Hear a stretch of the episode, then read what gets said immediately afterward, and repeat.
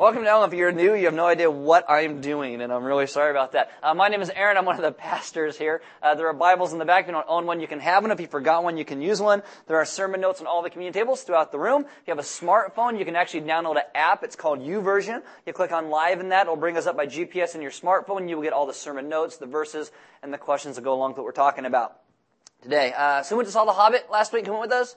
Hobbit? Woo. Really? That little? And the room was full? It's good, right? Little slow, you know, but whatever. The whole 3D, I'm like, oh, get sick. Uh. Someone that bird went over, whoom, I'm like, sweet. If you know what I'm talking about, you gotta watch The Hobbit, then you'll be in the know. Seriously, come to Christmas Eve services tomorrow night. We put a lot of effort into them. Uh, and, and, you know, maybe you have a neighbor who doesn't really want to come to anything, see if you can get them to come to this. It's Christmas Eve. Like, oh, I guess we'll go to Christmas Eve. Service is a little less than an hour long, in and out. It'll be great have a whole lot of fun. We even give you a gift when you show up. See, now I'm bribing you to show up Christy service. no, last year you got T-shirts. Uh, I know what you're getting next year already, and I know what you're getting this year. Oh, by the way, hey Paul, run back and make sure Manette grabbed those things. Or Kane, uh, make sure Manette grabbed those things out of my office because everybody's supposed to be putting those together. Sweet. Last week I meant to do it, and we totally forgot. You have no idea what I'm talking about. That's all right. Why don't you guys stand with me reading the God's Word? We'll get going here. Say, so many things going on in my head, you have no idea. And you thought it was empty. Genesis 12:2 says this, I will bless you and make your name great so that you will be a blessing. Let's pray. Father, uh, this morning I ask that you would take us as a people and have us understand the blessings that you have given to us so that we would be those who in turn bless those around us, that we understand what that actually means, and that we'd be people who receive and then give in the way that you have given to us. Amen. Have a seat. This is Genesis week 47. We're going to get to continue to know this uh, family through whom the Jewish faith came. Again, your uh, Genesis, Christmas at Genesis. You don't get a lot of Christmas messages. If you want a Christmas message, Come tomorrow night, you'll get a Christmas message and you'll be happy about that. We're looking at this guy named Jacob. Uh, he's becoming the head of this family. He has two to four wives, depending on how you look at it. His father-in-law is a guy named Laban, who's a crooked dude. That's how he got the two to four wives. Uh, Jacob loves one, not the other one so much. And today God's going to continue to grow Jacob up into who he's supposed to be. Uh, Jacob today will start to live more in line with his faith, but just barely just barely. You see this recurring theme throughout the scriptures of this covenant and blessing. In Genesis 12, 2, what you read at the very beginning, I will bless you and make your name great so that you will be a blessing. This is God's promise to Abraham, that God blesses him, then Abraham becomes a blessing. But what does that mean to be a blessing? What, what is that? Well, to be a blessing in its strictest term meant to bring a gift or a present or to offer a treaty of peace. So extend it out to God's people. We are to be those who bring God's peace to everyone to everyone. So that kind of is a Christmas message, you know, peace on earth, goodwill to men. This kind of functions like the human heart is supposed to function. You know, it's a, human heart's a great thing. You all have one. If you didn't, you wouldn't be here. You'd be in the ground at this point. It, it pumps blood in one valve and out another. It receives and it gives and it receives and it gives. It doesn't store anything up, but it receives and it gives. That's true with any healthy Christian walk with God. That's how it's supposed to work. It's true of any healthy church. It receives from God and then it gives.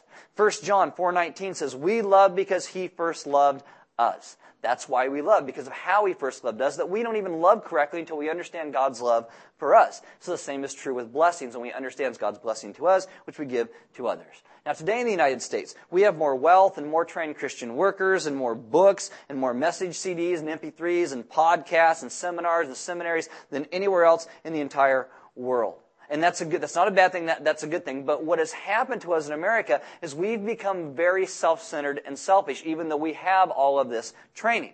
We assume that a missionary is someone who we give money to and they go live overseas and eat bugs and dirt so we don't have to. But that's not what a missionary is. A missionary is you. If you call yourself a believer, that's what you are. You are to live on mission. At your workplace, if you go to school, it's at your school, it's in your home, it's in your neighborhood, wherever you are, you are on mission for the name of Christ. You are to be God's blessing wherever you are.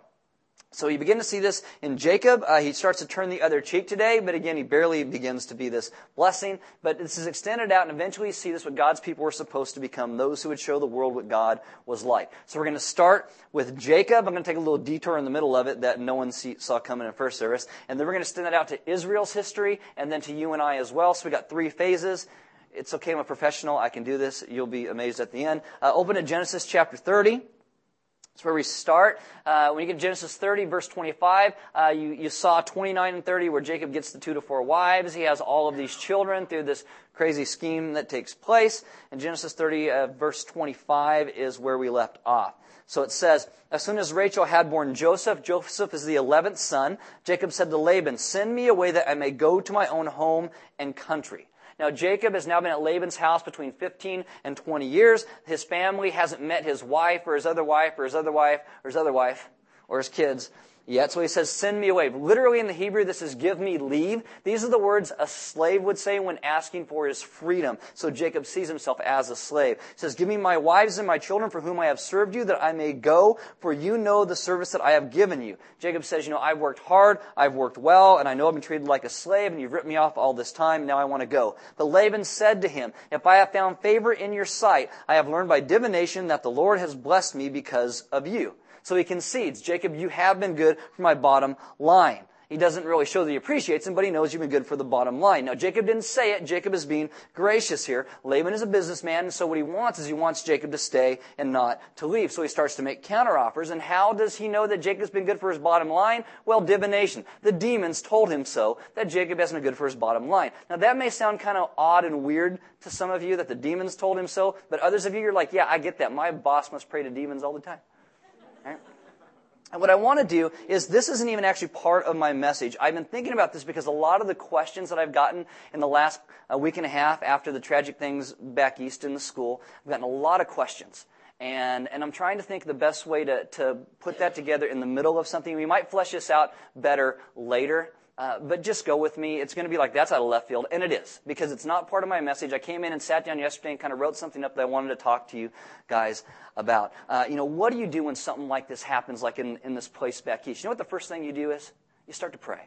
That's where you start. You pray to God. You pray for the families and the friends and everybody that's been affected by it, that the people who need help would actually get help. But I need to explain something else to you that I think people need to hear because it's something I, I believe. And this kind of has to do with Laban's idea of, of spirituality. Now, in Ephesians chapter 6, Paul talks about the armor of God. And he says, you know, why do you wear the armor of God? Ephesians 6:12 says, "For we do not wrestle against flesh and blood, but against the rulers, against the authorities, against the cosmic powers over this present darkness, against the spiritual forces of evil in the heavenly realms." Now, most people when you start to talk about something like that, they say, "I'm uncomfortable with that. I don't want to talk about that. It's superstitious, you know, this talk of the devil. Aren't we beyond this today in our culture and society?" And on the other side of it, people say, "Well, you know, if we do go with that, well doesn't that mean there's like God's side and the other side and that leads to war and bloodshed as well?" The passage in Ephesians, it's all about evil. Some uh, people have recently commented that never before, like to the extreme we have today, are people so immersed in horror. That we look for horror today in depictions in movies and games and, uh, and books, this dismemberment and death and grotesque images, they're, they're everywhere.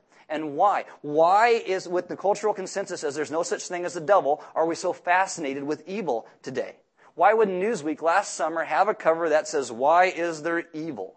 How do you deal with evil in the world today? Well, Ephesians gives you, it gives you some answers. And it, it, talks, not all the answers, but it gives you some. And it talks about the transcendence of evil, the complexity of it, and if you read the rest, it actually tells you, you know, how it was defeated in the cross of Christ. And Ephesians tells us, you know, that we're never going to fully understand evil. When it says, for we do not wrestle against flesh and blood, you know, Paul doesn't mean it doesn't result in flesh and blood action. Okay, Paul was whipped, he was stoned, he was beaten, he was persecuted by flesh and blood people. We wrestle with flesh and blood all the time. But Paul says you not only wrestle with flesh and blood. And we look around the world today and we see poverty and injustice and all the terrible things that, that happen. And Paul says this goes merely beyond the human. It's more than scientifically analyzable. It's something cosmic. Now, a couple hundred years ago, you know, people took for granted supernatural beings and, and all this stuff and original sin and the, the innate propensity for us in us, you know, to follow our own evil in our own hearts.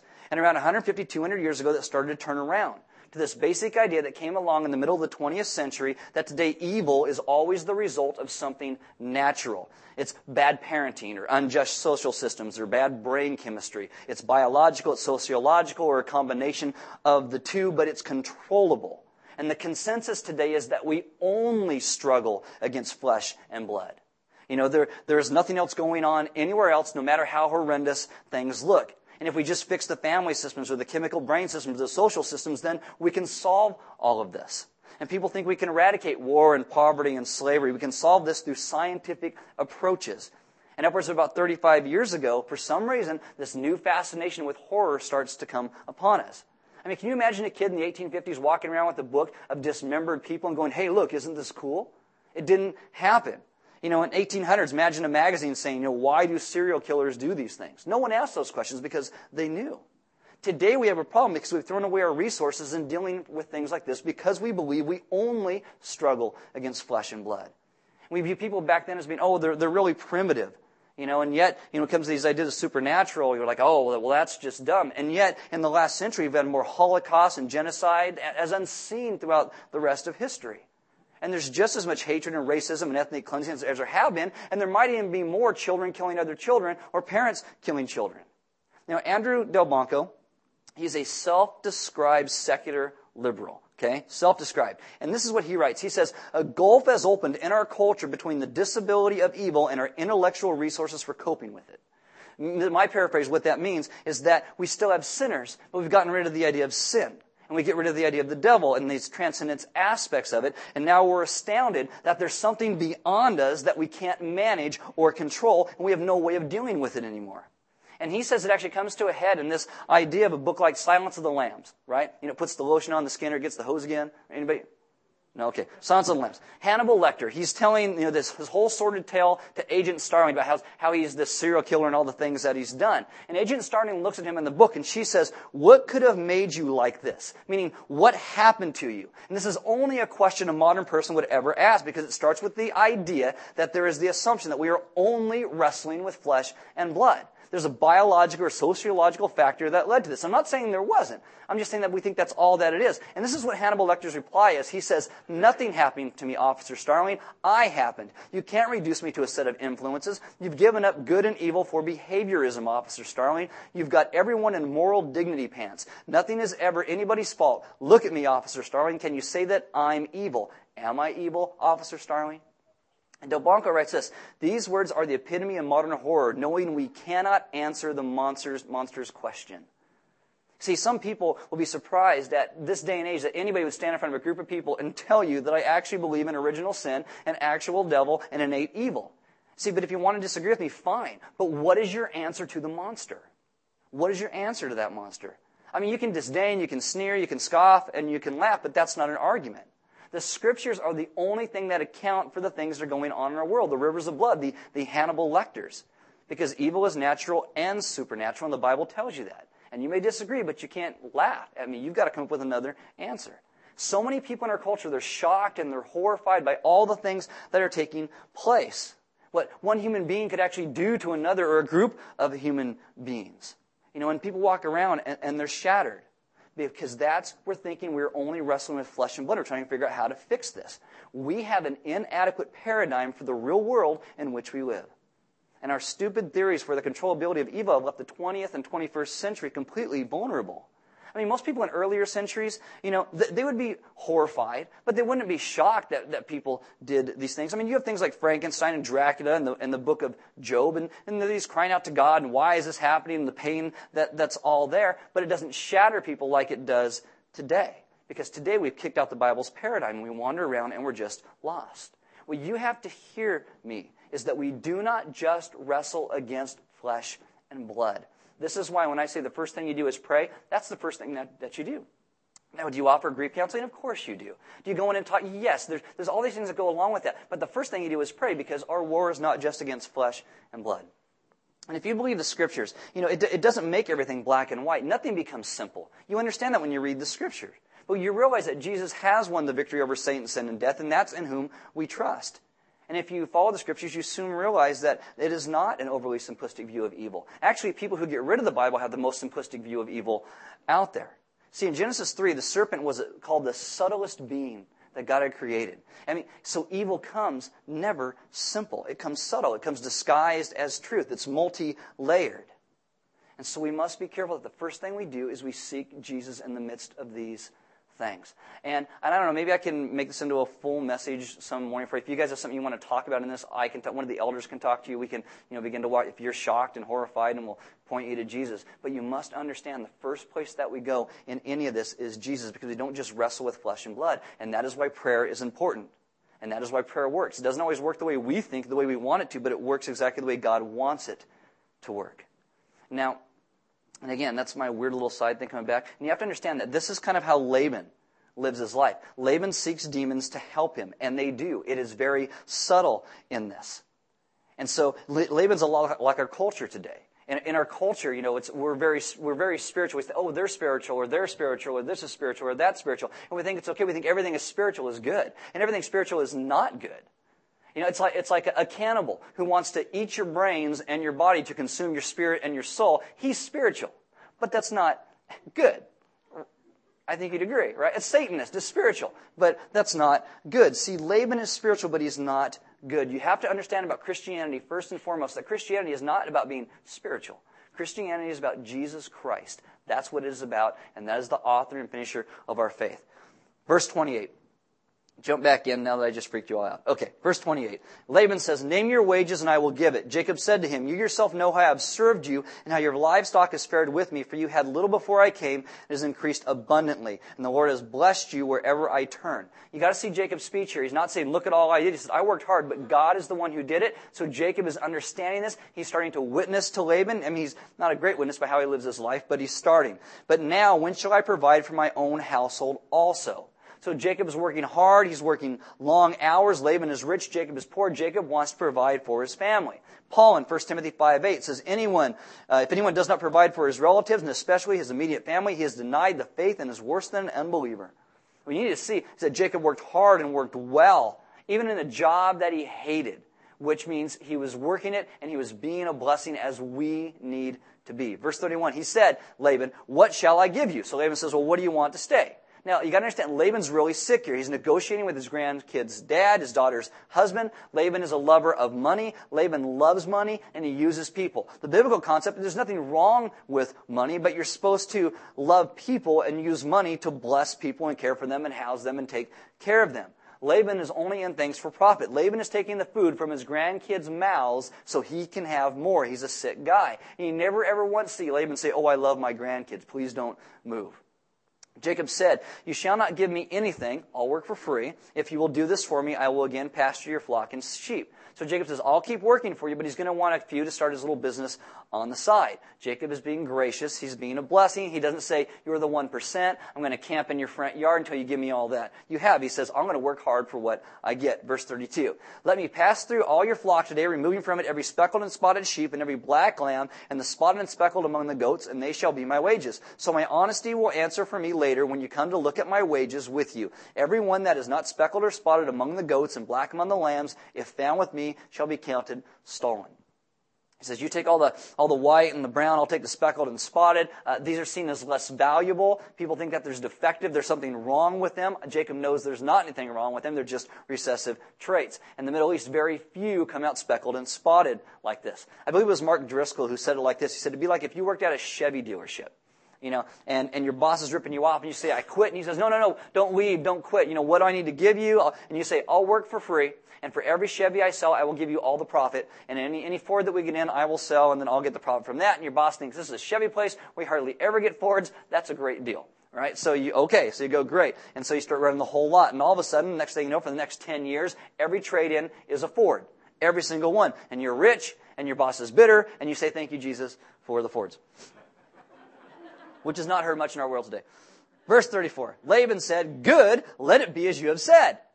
But that day Laban removed the male goats that were striped and spotted, and all the female goats that were speckled and spotted, every one that had white on it, and every lamb that was black, and put them in charge of his sons. And he set a distance of three days' journey between himself and Jacob, and Jacob pastured the rest of Laban's flock. So Laban goes, Sure, great, good deal. What's the next thing he does? Takes out all the speckled and spotted, all of Jacob's wages, and moves them three miles away.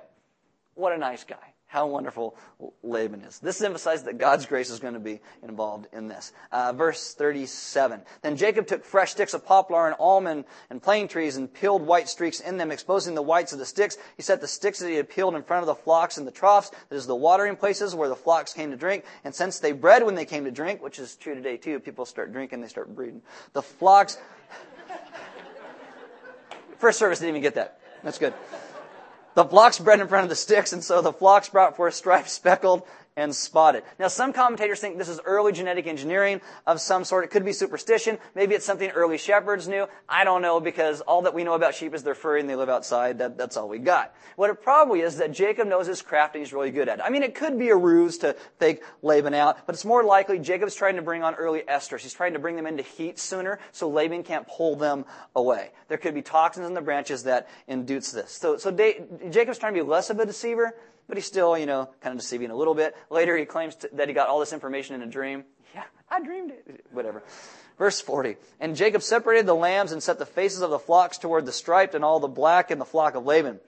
He put down his droves apart and did not put them with Laban's flock. Whenever the stronger of the flock were breeding, Jacob would lay the sticks and the troughs before the eyes of the flock, that they might breed among the sticks. For the feebler of the flock, he would not lay them there. So the feebler would be Laban's and the stronger Jacob's. Thus the man increased greatly and had large flocks, female servants and male servants, and camels and donkeys. That's the way of saying he was loaded. He got a whole lot of money. So Jacob's business booms and Laban's goes in the crapper. Uh, and this leads to major conflict in the next chapter, which you'll see. But it's this whole idea of prosperity and what we think about it and blessing and how that goes together. I mean, well, you have to understand, you gotta be careful with that word prosperity. TV preachers are crazy with the word prosperity. It's guys asking for money. His wife's basically she got with a paintball gun. You know, they love this section. They just love it. Oh, the speckled and spotted sheep. God wants to give you everything. You just need enough faith and God's gonna give you all of it. Uh, prosperous here is Jacob worked 20 years hard and well. He got ripped off and God brought about justice.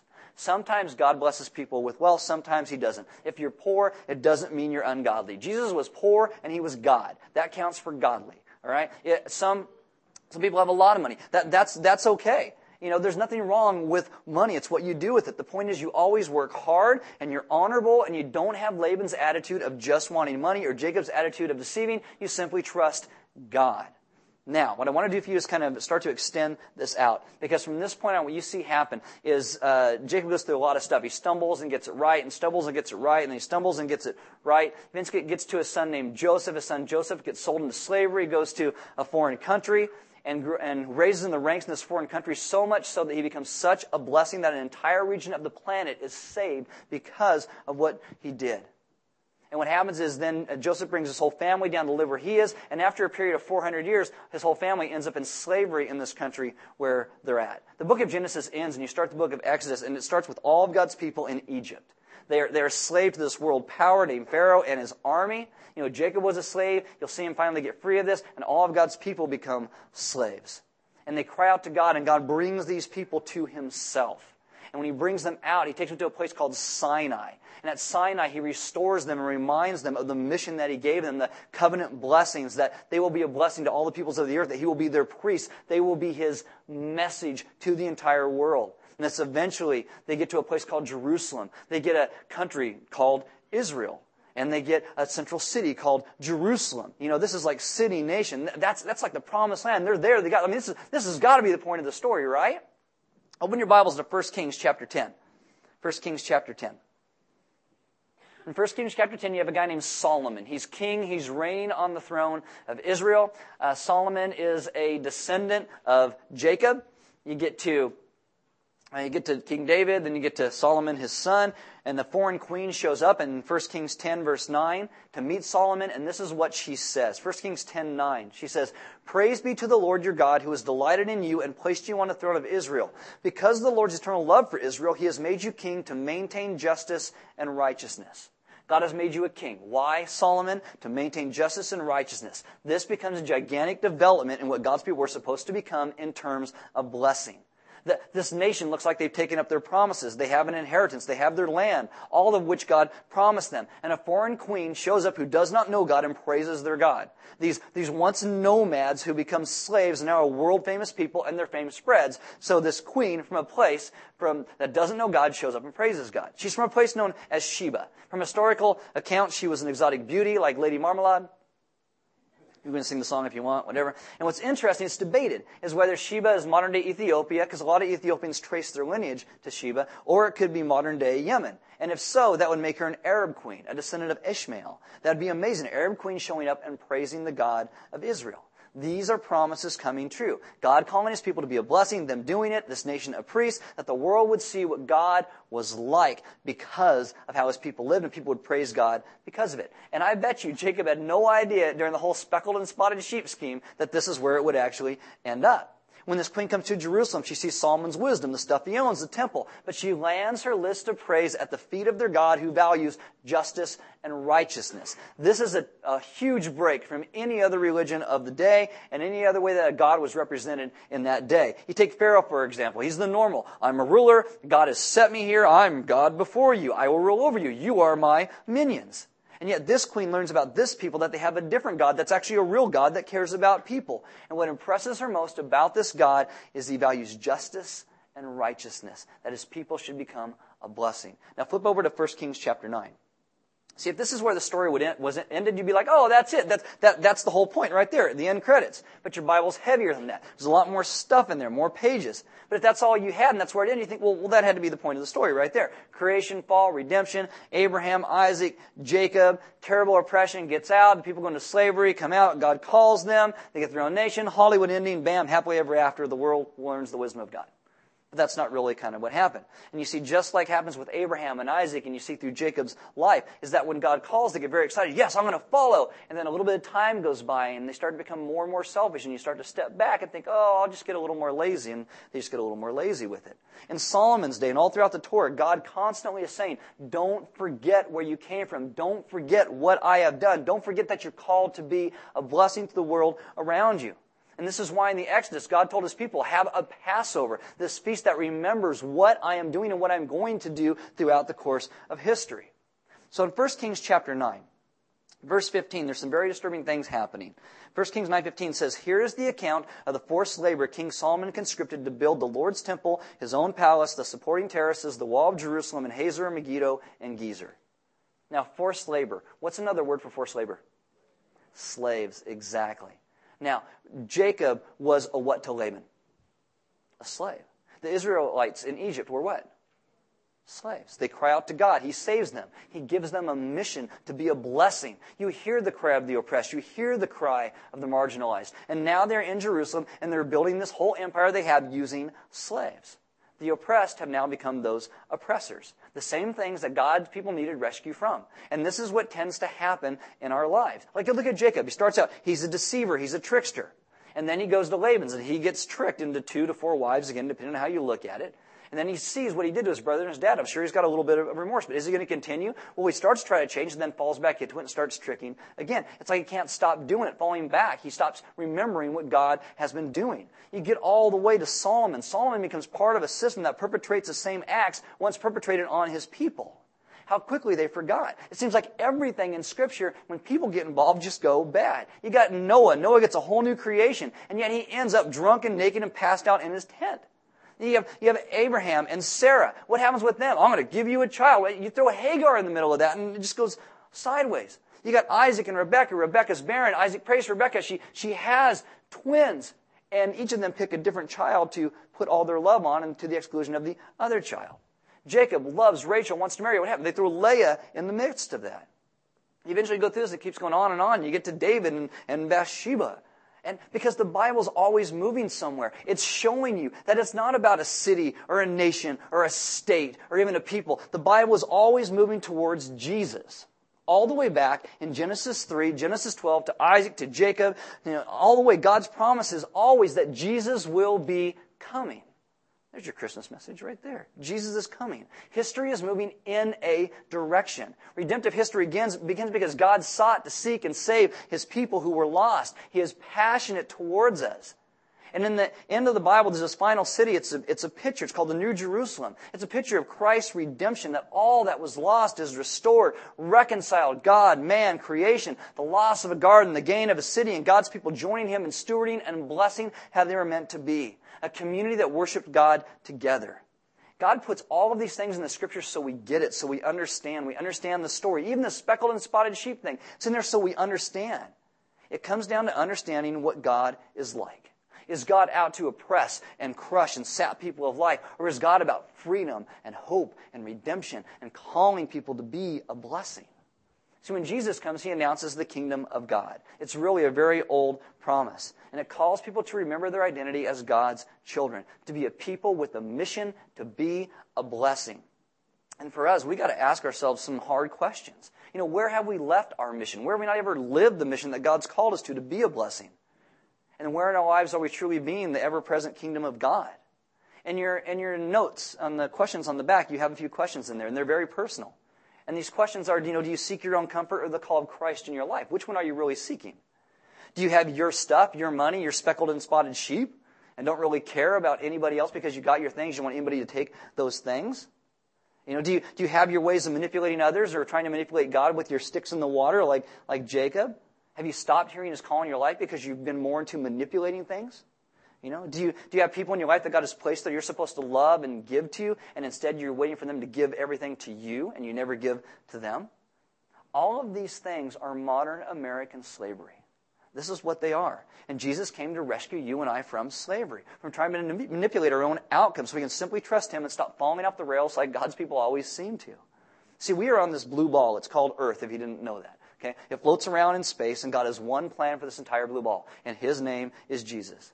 Jesus comes. He doesn't seek his own comfort. He sought to save us from ourselves and our sin. And yet, in saving us, Jesus doesn't just leave us to ourselves. He calls us to be a church, a people who are called out to be his people, his priests, his ambassadors, and his blessing.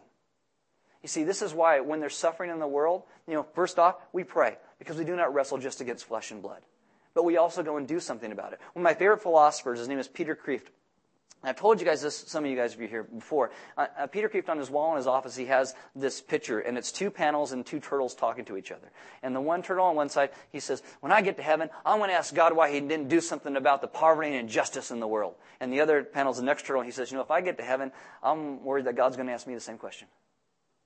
See, because we are called to be this blessing. We are the body of Christ. God made patriarchs from Adam through Solomon to you and I to uphold mercy and righteousness and justice. And God loves to give gifts to his kids. But part of the reason he gives gifts to his kids is so we in turn would uphold justice and mercy, that we are blessed to be a blessing. And so wherever you are, whatever you do, I mean, maybe you're a student, a carpenter, a teacher, a doctor, a nurse, a musician, a, loan officer, a stay-at-home mom, a, a manager, a sheriff, a, a, tattoo artist, a designer, a computer tech, a grocery store clerk, an insurance agent, whatever you are, you are blessed to be a blessing, not to live indifferently. And that's a good thing to think about as you come into Christmas because you remember that Jesus didn't live indifferently. Jesus came and he sought and he saved us so that we would be a blessing. This is why we invite you to communion every week because it's a reminder, like God had with the whole Passover, that's a reminder of what Christ has done. That's why you break that cracker like Christ's body is broken for us. That's why you dip it in the wine, the grape juice that reminds of his blood that was shed for you and I. Because of what our great God has done. That's not about you and I doing works. It's a response to what he has done because of his great blessing given to us. We naturally bless those around us. The band's going to come up. They will do a couple songs, and as they do, like I said, you're invited to partake in communion. Uh, there'll be some deacons and elders in the back, and if you need prayer for anything, for anything, you know, maybe maybe you're wondering how you can learn to be a blessing. Maybe uh, all the stuff that's happened in our world in the last few weeks has shocked you and, and, because you think it's only about flesh and blood and it's more than that and, and how do you make flesh and blood and, and the things that aren't flesh and blood actually go together and make sense of that well they'd love to pray with you about that as well if you need prayer for anything they would love to pray with you about it. And if you've forgotten what the whole point and meaning of Christmas is, come tomorrow night. We'll talk about that. uh, there's offering boxes on the side wall on the back. We give because God gave so much to us. Giving is simply part of our worship. So you have that opportunity every single week. And there is some food and stuff in the back so that you guys can grab something to eat, meet some other people, mingle, talk, do, do all that. Uh, but most importantly, again, if you have some friends or some neighbors and, you know, just walk over and say, hey, we're going to, you know, the 7, 9, 11, whatever it is, service, and you know, for Christmas Eve. Why don't you come with us? Invite them to come. I guarantee you, they're not going to be disappointed. We've put a lot of time into it, and uh, if they are disappointed, they can have their money back. That's a joke because it's free. Okay. uh, guys, seriously, seek to be a blessing. Maybe, maybe the way you start being a blessing is just inviting your neighbor to a Christmas Eve service. You know, maybe that's it. You know, but hopefully it extends out more and more and more to everything you do, to your coworkers, to your friends, to the people that drive you nuts. You become this blessing that God has been to you. And you live a life daily that reflects that. Let's pray. Father, this morning, I ask that we would understand what it truly means to be a blessing. Not that it's about works and all these things that we do, but that it would be a natural response because we would understand the great blessings that you have given to us. Father, we ask that you would take our hearts and that we would seek after yours if you have sought, if you have sought us. That we would love because you first loved us, that we would bless because you first loved us, that we would give because you first gave to us. And that we would understand that all that we do is simply a response to the graciousness of you. That we wouldn't become a people who are so self centered that we stop living on mission and that we would daily understand that you give us the strength to live the life you call us to. You have never left us alone. And also, more importantly, we do not struggle simply against flesh and blood. And so, in what we do, we would seek you in prayer. We would spend time with you as you grow us into the people you call us to be. And then we would live on mission, lifting you up.